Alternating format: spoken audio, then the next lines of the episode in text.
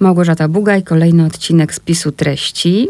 Rzadko jest poezja, ale jak już jest, to jest. I autorka ze mną, Karina Caban. Cześć. Cześć, dzień dobry.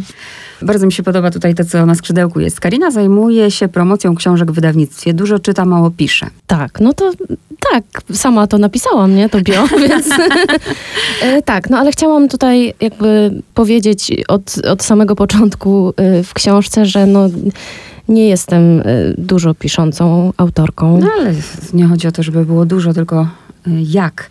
Pierwsze, co mi przychodzi do głowy, ja słuchaczom teraz mówię, my z Kariną się znamy parę lat, odkąd pracuję w RMF Classic. Karina związana z wydawnictwami, z książkami.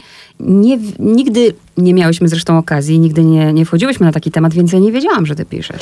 Wiesz co, bo generalnie przez jakiś czas zawiesiłam gdzieś w powietrzu to swoje pisanie. Natomiast to jest też tak, że tom, o którym zapewne jeszcze będziemy mówić, y, tak naprawdę powstał dosyć szybko i z jakiejś konkretnej potrzeby i w zasadzie on opowiada jakąś historię. I ta historia była dla mnie swego rodzaju no, takim y, katalizatorem do tego, żeby wrócić do pisania. Y, natomiast no, ja przez lata pisałam jednak tak? Od, od zawsze, odkąd pamiętam to pisałam, natomiast no, nie była to dobra poezja, była to poezja egzaltowana, no po prostu niedobra. Teraz m, mogłabym się pewnie jej wstydzić gdzieś tam. I tak naprawdę ja pisząc y, wcześniej wysyłałam moje prace na różnego rodzaju konkursy, natomiast bez żadnego powodzenia. A tutaj wysłałam, no i z powodzeniem. I z powodzeniem, więc e, no, chwal się. Dziewiąty konkurs poetycki imienia Anny Świerszczyńskiej e, na książkowy debiut poetycki to nie takie byle co, to takie ho, No właśnie, tak, tak. Nie, no, wow. no, konkurs w ogóle z, z, wielką pompą i zacne grono tak. E, jurorów, prawda? No tak naprawdę, którzy tutaj też maczali palce w tej książce. Drodzy słuchacze, jak rozmawiamy o tomiku dużo drobnych, twoim debiutanckim tomiku, jakież było moje zaskoczenie, kiedy otwieram i widzę wstęp Bronisława Maja. No właśnie, Bronisława Maja, tak, jak który ty... był przewodniczącym y, jury, więc wiesz chyba co? mu się podobały moje wiersze. I tak myślę, tak debiutować, no to wiesz, każdy by chciał od razu ze mm. wstępem mm. Bronisława Maja.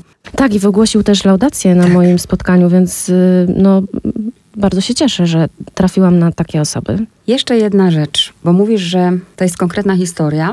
Dlaczego zdecydowałaś się ją wydać? Bo wiesz, można coś upuścić, jakieś emocje, coś z siebie wyrzucić i schować do szuflady. Co za tym stało? Po pierwsze, mówiąc nieskromnie, wydawało mi się, że te wiersze są po prostu dobre. Oczywiście one miały dla mnie, tutaj nie będę tego ukrywała, tak, y, wartość jednak y, autoterapeutyczną. Natomiast y, no po prostu wyszła dobra poezja z tego. I szczerze mówiąc, dlatego też wysłałam na konkurs, tak? Nie wiedziałam, czy mi się to wyda, czy nie wyda, czy w ogóle ktoś dostrzeże. I dlatego... wysłałaś jako Karina Caban, nie, nie pod pseudonimem żadnym, Pod pseudonimem. To znaczy tak, najpierw zestaw wierszy, jeden, ale z tego tutaj y, tomu wysłałam na, na konkurs Fundacji Duży Format i tam dostałam, zostałam nominowana do nagrody głównej. I za kilka tygodni Zadzwoniła e, pani właśnie z Biblioteki Kraków, mówiąc, że wygrałam konkurs świerszczyńskiej.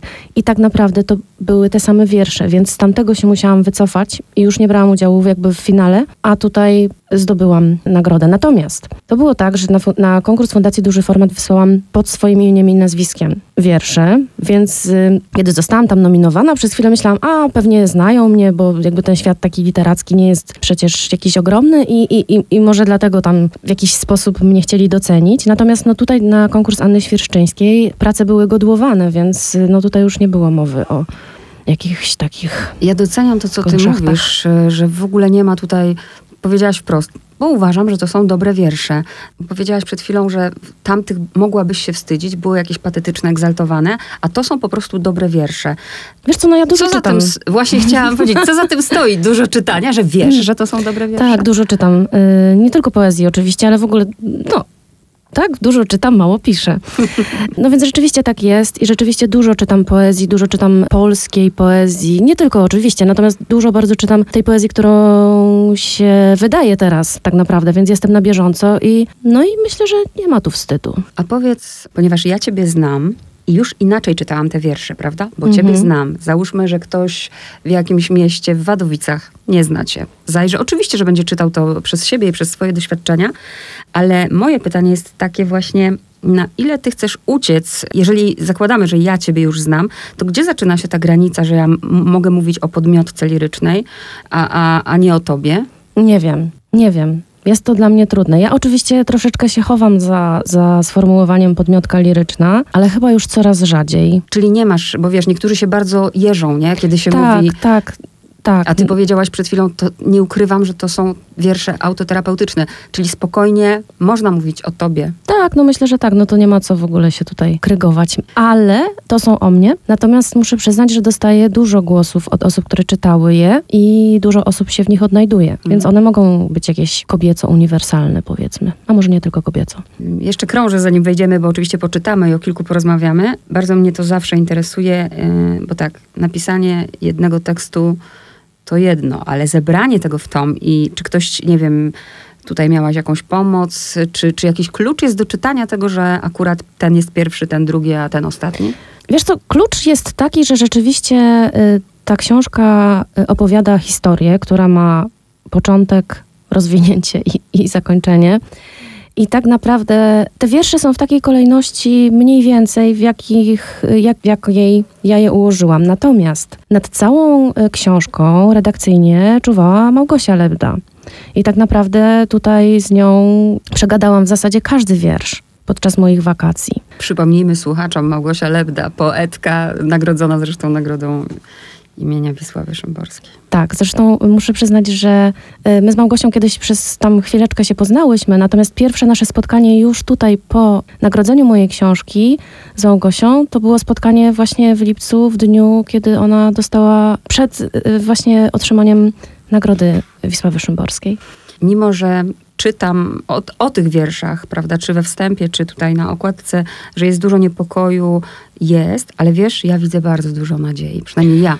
No ja też. Ja też widzę dużo nadziei. Nawet muszę przyznać, że y, nawet widzę jakąś afirmację tych malutkich, drobnych rzeczy które, i sytuacji, które gdzieś tam, gdzieś tam mnie spotykają, tudzież podmiotkę liryczną. Nadałaś tytuł Dużo drobnych. Można sobie właśnie dopowiedzieć, powiedziałaś przed chwilą, dużo drobnych rzeczy.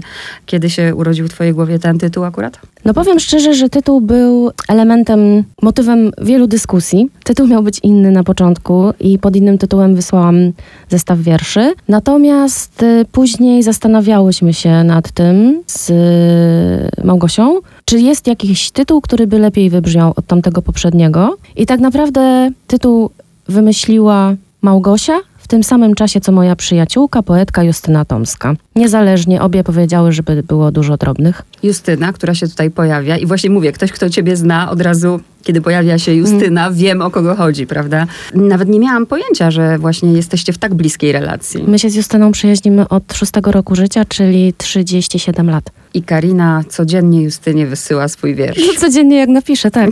Tak, cały czas tak jest. I Justyna, dodajmy, która gościła oczywiście w spisie treści RMF Classic również pisze.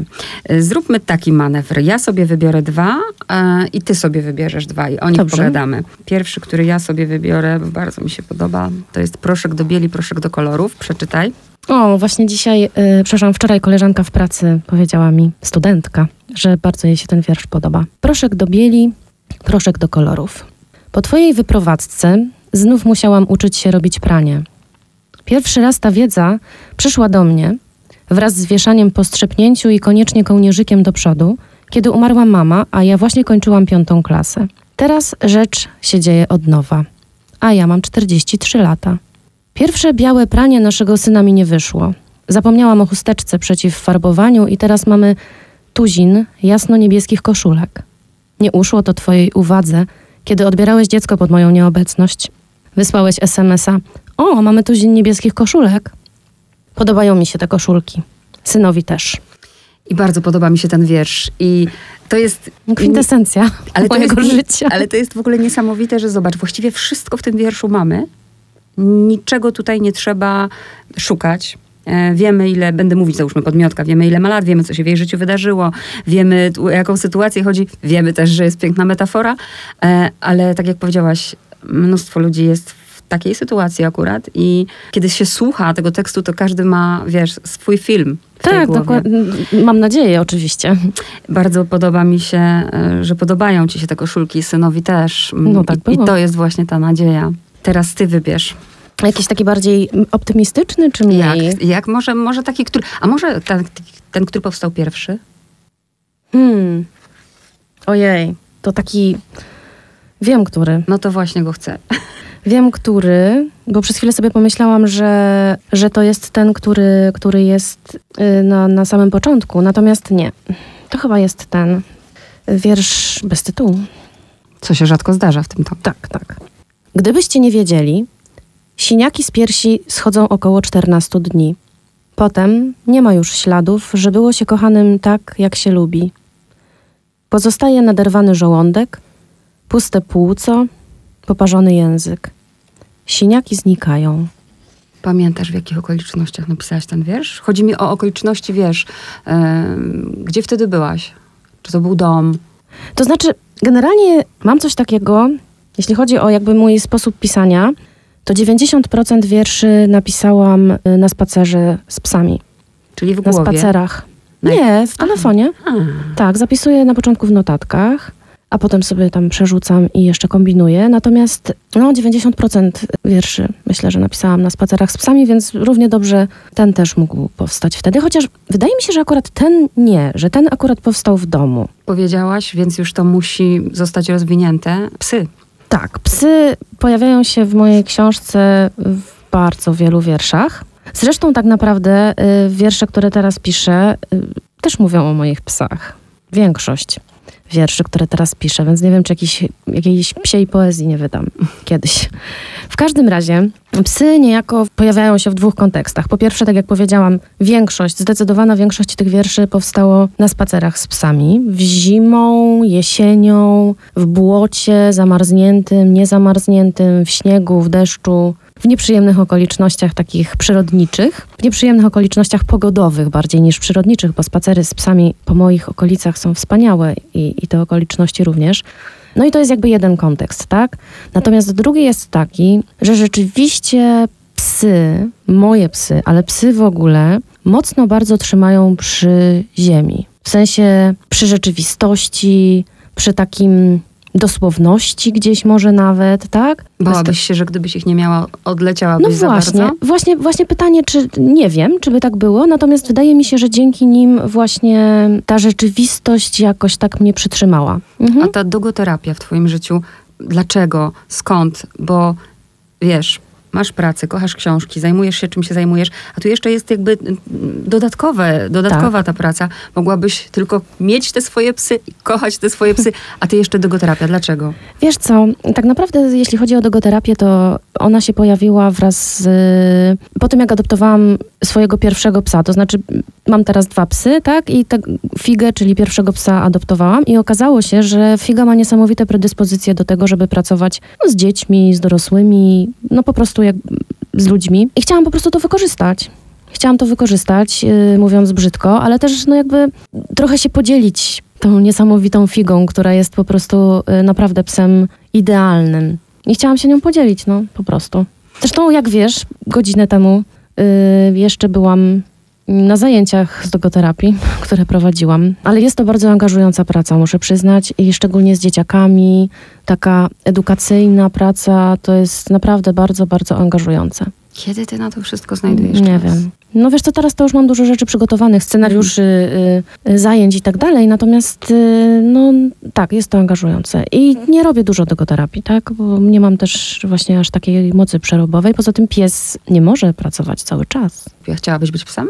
Chyba jest tam... Znaczy jest, wiersz, zamieniam, się, w zamieniam psa, się tak. w psa, tak. Wiesz co, chyba nie, dlatego że psy są w 100% uzależnione od człowieka, czyli po prostu są uzależnione i tak naprawdę człowiek spełnia 100% ich potrzeb. Powinien. Więc obawiam się, że chyba bym nie chciała być psem, ale nie wiem. Mój syn mówi, że gdybym była psem, powiedział to kilka lat temu, to byłabym właśnie figą, a jakby figa była człowiekiem, to byłaby mną. Tak mi powiedział. Są psy, jest twoja przyjaciółka, jest też twój syn. Mhm. I nawet e, wiersz. Który, Ojej, naprawdę chcesz, żebym przeczytała ten wiersz? No. On jest straszny. Znaczy w sensie mocny To powiedz, bardzo. to powiedz słuchaczom, dlaczego napisałeś coś mocne i straszne wiersze, które mają teraz czytać. Nie, no dobra, Mm. mogę to przeczytać oczywiście. Natomiast bałam się wiele razy, że ktoś mi każe przeczytać na głos ten wiersz. Ten akurat. Mo- możesz powiedzieć nie.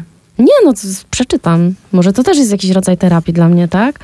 Ale y, właśnie słyszałam, jak ktoś inny czytał ten wiersz. Jeden z, z, z takich podcasterów, powiedzmy. Mhm. Właśnie i, i akurat wybrał ten, jak tu się od niego jakoś odciąć. W twoim wieku. Synu, a więc dzisiaj usłyszałeś. W łóżku twojej mamusi nie będzie już miejsca dla ciebie. Tam położy się teraz inny pan. Pan będzie miał szpony i dziób ogromny. By leżeć przy twojej mamusi, zobacz, zostawił dwoje dzieci. Jedno w twoim wieku. Mamusia już tak naprawdę cię nie kocha. Zdradzała nas, synku, zdradzała.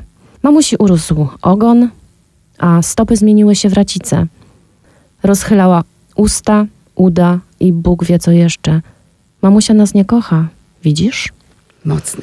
No. Czy twój syn czytał ten wiersz? Czy Tego czytał nie w ogóle czytał. twój... Aha, czyli tego nie czytał. E, wiesz co, czytał bardzo wiele wierszy, z moich oczywiście, natomiast e, chyba już mu się trochę znudziły.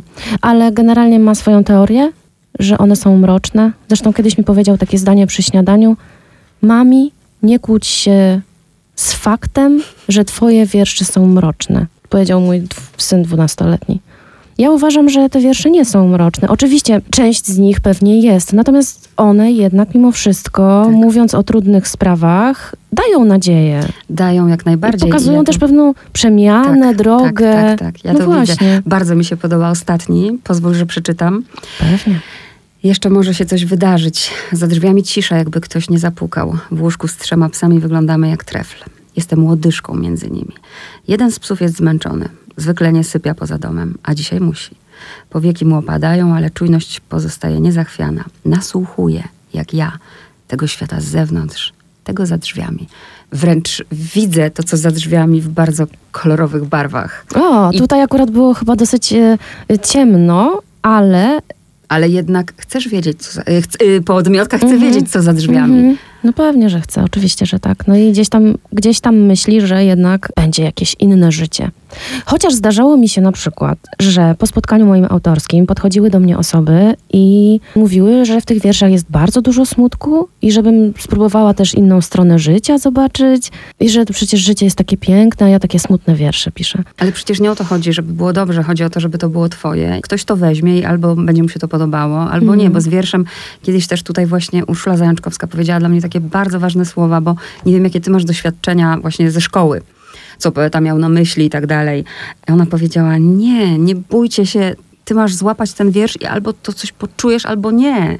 Tak, dokładnie. Ja też jestem za tym i, i wiersza nawet nie trzeba rozumieć, tylko po prostu wystarczy go poczuć, tak? Że to jest troszeczkę inny rodzaj. Mam doświadczenia ze szkoły bardzo dobre, wręcz wspaniałe i chciałam serdecznie pozdrowić moją polonistkę, panią profesor Ilonę tutaj z Częstochowy, która nawet była też na moim ostatnim spotkaniu. Tak, w ogóle czytała, y, napisała mi po lekturze, Ale co sądzi o historia. wierszach. Tak, tak, tak.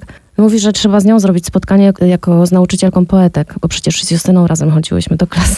No, także tutaj akurat duże wsparcie i takie konkretne tytuły przytoczyła mi po lekturze y, książki, więc naprawdę no, duże wsparcie, ale też w szkole też było takie wsparcie. No Nie piękne. trzeba było odpowiadać na pytanie, co autor miał na myśli, na pewno. To piękne, a tak jak powiedziałaś, nie trzeba nawet rozumieć, wystarczy to czuć. Ale weźmy teraz wszystkich teoretyków literatury. Biorą się za pracę magisterską e, środki stylistyczne na przykładzie poezji Kariny Caban zawartych w tomiku Dużo Drobnych. Mają o czym pisać czy nie? Wiesz co, ludzie, którzy, którzy przeczytali ten tom, którzy też y, piszą, uważają, że on jest zgrabny też formalnie, tak? I jakby, że tam to wszystko jest y, i te środki stylistyczne i tak dalej. Natomiast no, nie było moją y, tutaj intencją, żeby doszukiwać, wyszukiwać, dodawać nie siedziałaś i nie myślałaś, nie, nie, tutaj będzie Tak. teraz oksymoron, prawda? Tak, nie. nie, nie, nie, nie, nie. Ale zupełnie przy- nie. ale przy Natomiast okazji- z- znam takich ludzi, którzy też tak piszą, Tak, tak? ja Więc, też. No właśnie, nie, zupełnie nie, tutaj nie, ale już to mówiłam na jakimś właśnie spotkaniu, że te wiersze trochę są takie jak ja. To znaczy, jeśli one są formalnie jakieś, one są okrojone, one są jakichś ryzach, to bierze się to po prostu z tego, że ja taka jestem. Po prostu jestem w jakichś ryzach, w jakiejś kontroli. No, tak mam. Ale jeszcze tak warsztatowo, warsztatowo, czy, bo wiesz... Bardzo ktoś, mało pracuję nad wierszami. Jak w zasadzie, oczywiście, y, piszę, wysyłam Justynie, trochę się zastanawiamy. Na przykład Justyna mi mówi, to ostatnie zdanie jest zbyt oczywiste. Na przykład, albo pierwsze, albo tam trzecie. No, no i trochę jeszcze ewentualnie gdzieś tam, y, szczególnie właśnie kiedy przerzucam sobie potem do, do plików już tekstowych, to tam jeszcze coś poprawiam. Natomiast y, no dużo wierszy jest po prostu takich, jak powstały od Nie, początku. mnie by nawet nie przeszkadzało, gdyby były oczywiste, bo y, są właśnie twoje. Jest, I to jest zresztą y, na okładce zauważone. Masz bardzo mocne puenty i bardzo dobre. Trafiasz, wiesz, tą puentą tak. No mówią tak, mówią tak. I właśnie o tę puentę chciałam zapytać, czy ty nad nią myślisz tak, tak specjalnie? No trochę myślę, no tak, trochę myślę o puentach. Natomiast y, mam też kilka tam takich wierszy. Nie wiem, czy z nich nawet nie jestem jakoś, no nie wiem, czy bardziej zadowolona. No w każdym razie są takie, które właśnie gdzieś tam w jakiejś, prawie że w połowie zdania się kończą, albo właśnie jakimś pytaniem, jakimś zawieszeniem się kończą, więc one nie mają puenty. Jakiś czas temu było jeszcze ciepło, pięknie, słonecznie i miałyśmy z psami taki dobry humor na spacerze i ogólnie było jakoś tak miło i sympatycznie i napisałam taki wiersz. Nie pamiętam teraz dokładnie, w każdym razie, że mnie już puenta do niczego nie jest potrzebna. W sensie, że już nie muszę nią epatować. Że mogę sobie pozwolić tak naprawdę na wszystko. Jest tu jeden y, z tekstów, bo tutaj mamy podzielone na trzy części, dużo drobnych. Mm, Terapeutka mówi, że przestałam sypiać, bo zaczęłam czuć, muszę coś zrobić z czasem. Nadal twierdzę, nie jest to najszczęśliwsze rozwiązanie. Proszę pani, ile to jeszcze potrwa? Ile to trwa? Y, Już sypiam, ale nie sypiałam wiele miesięcy. Co byś chciała powiedzieć, nie wiem, komuś, kto wiesz, drobna książka, e, Drobne, drobne wiersze, cieniutka. Ktoś sobie, wiesz, podejdzie, bo pewnie w bibliotekach się znajdzie, wyjmie i, tak się, zawsze się zastanawiam, ja- jak się w ogóle czyta poezję. Ja pamiętam siebie sprzed kilkunastu albo dziesięciu lat, to w ogóle nie czytałam tego, co jest tutaj, tylko wiesz, otwierałam sobie na chybił trafił, nie? I Tak, tak, tak. Ja tak robię w ogóle do tej pory. Mhm. Wyobraźmy sobie taką sytuację. Mhm. Częstochowa, wspomniana przez ciebie. Mhm. Em, nie wiem, 17-letnia dziewczyna podchodzi, wybiera, otwiera, czyta. Co byś chciała, żeby. Mm, Czy ty w ogóle byś, byś czegoś chciała? Coś chciała Od zrobić swoją poezją? czy Mhm. od czytelniczki? Nie wiem, czy, czy bym chciała czegoś od tej Mhm. osoby. Raczej wydaje mi się, że chciałabym, żeby dzięki czytaniu moich, moich wierszy, mojej poezji, przez chwilę ten ktoś, kto czyta, pomyślał, że właśnie może być lepiej, że można przetrwać wszystko, co najgorsze. Jejku, wiem, że to trywialnie i banalnie brzmi, ale, no, ale taka jest prawda. Tobie w tym pomaga poezja. Tak, tak. I wiem od osób, które przeczytały, że one się odnajdują w tych wierszach, jak już mówiłam zresztą, tak? I, I te historie są bardzo im znane i bliskie, a ja je gdzieś ubieram w słowa i tak naprawdę to, że ja napisałam te wiersze, to pomogło mi, te wiersze pomogły mi ubrać w słowa y, świat, który tak naprawdę trzeba było zbudować od nowa. Zbudowałaś ten świat albo budujesz go. E, mamy debiutancki tomik. E, będzie kolejny? Jak będzie ktoś chciał wydać. Ale powiem szczerze, że te wiersze, które teraz piszę, które mi się gdzieś tam piszą już po tym, mam wrażenie, że nie są takie mocne. Ale może to jest tylko moje wrażenie. Nie wiem, może trzeba je właśnie. Bo wydaje mi się, że w moich wierszach jakby siła jest w tym, że one są razem i właśnie jest ta historia, tak? Ale szczerze mówiąc, nie wiem, bardzo krótkie mi teraz te formy wychodzą. Naprawdę bardzo. Składają się często z dwóch, trzech zdań. Nie wiem, czy to po prostu nie są za krótkie formy. No ale tak, to przecież nie będę udawała czegoś. Gdyby mogły być dłuższe, to by były. No właśnie. Są takie. Mm. Ostatnie pytanie, bo też tak uważnie patrzę na ciebie, jak mówisz i z jednej strony to jest oczywiście piękne, że ty się naprawdę zastanawiasz, jak zadaję ci pytanie, czego byś chciała od czytelniczki, a teraz właśnie nie chcę, żebyś się zastanawiała. Ciekawa jestem, czy w ogóle potrafisz to zrobić. No, dawaj. I dokończ tylko po prostu jedno słowo tam dostaw, takie, które ci pierwsze przychodzi do głowy. Dużo drobnych? Szefer.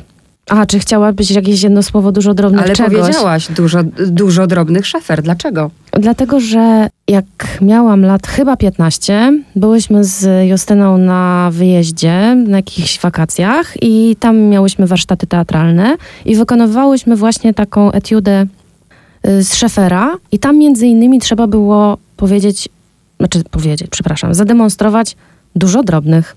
I to było bardzo wymagające ćwiczenie, bardzo trudne. No to to jest właśnie szefer, po pierwsze, ktoś, kto się rozwija, w sensie aktor, tak, no bo to są ćwiczenia aktorskie, więc jakieś wyzwanie na pewno. No to pożegnamy się. e, Już nic nie będziemy mówić. Ja już ci teraz e, dziękuję, Karina Caban, ale pożegnamy się wierszem, który wybierzesz na chybił trafił. O, na chybił trafił, uwielbiam. Mhm. A to powiedz, która strona? Czy, albo no dobra, to 17. 17, dobrze. To był pierwszy wiersz, który napisałam. Dobra, teraz sobie przypomniałam. Ale tamten był jeden z pierwszych, natomiast to jest pierwszy wiersz. Jedenasty ma tytuł. Masz No taką czytaj, minę? czytaj. Ojej, to pamiętam, kiedy to pisałam w nocy w łóżku. Przyszłam pod drzwi, jak dzieci w Halloween albo kolędnicy. Nie wiedziałeś, co zrobić, tego się nigdy nie wie. Ja nie wiem. Więc udawałeś, że śpisz. Albo lepiej, że w ogóle nie przyszłam. Napisałeś o tym wiersz bez rymów. Karina Caban, dziękuję bardzo. Dziękuję bardzo i zachęcam do czytania poezji.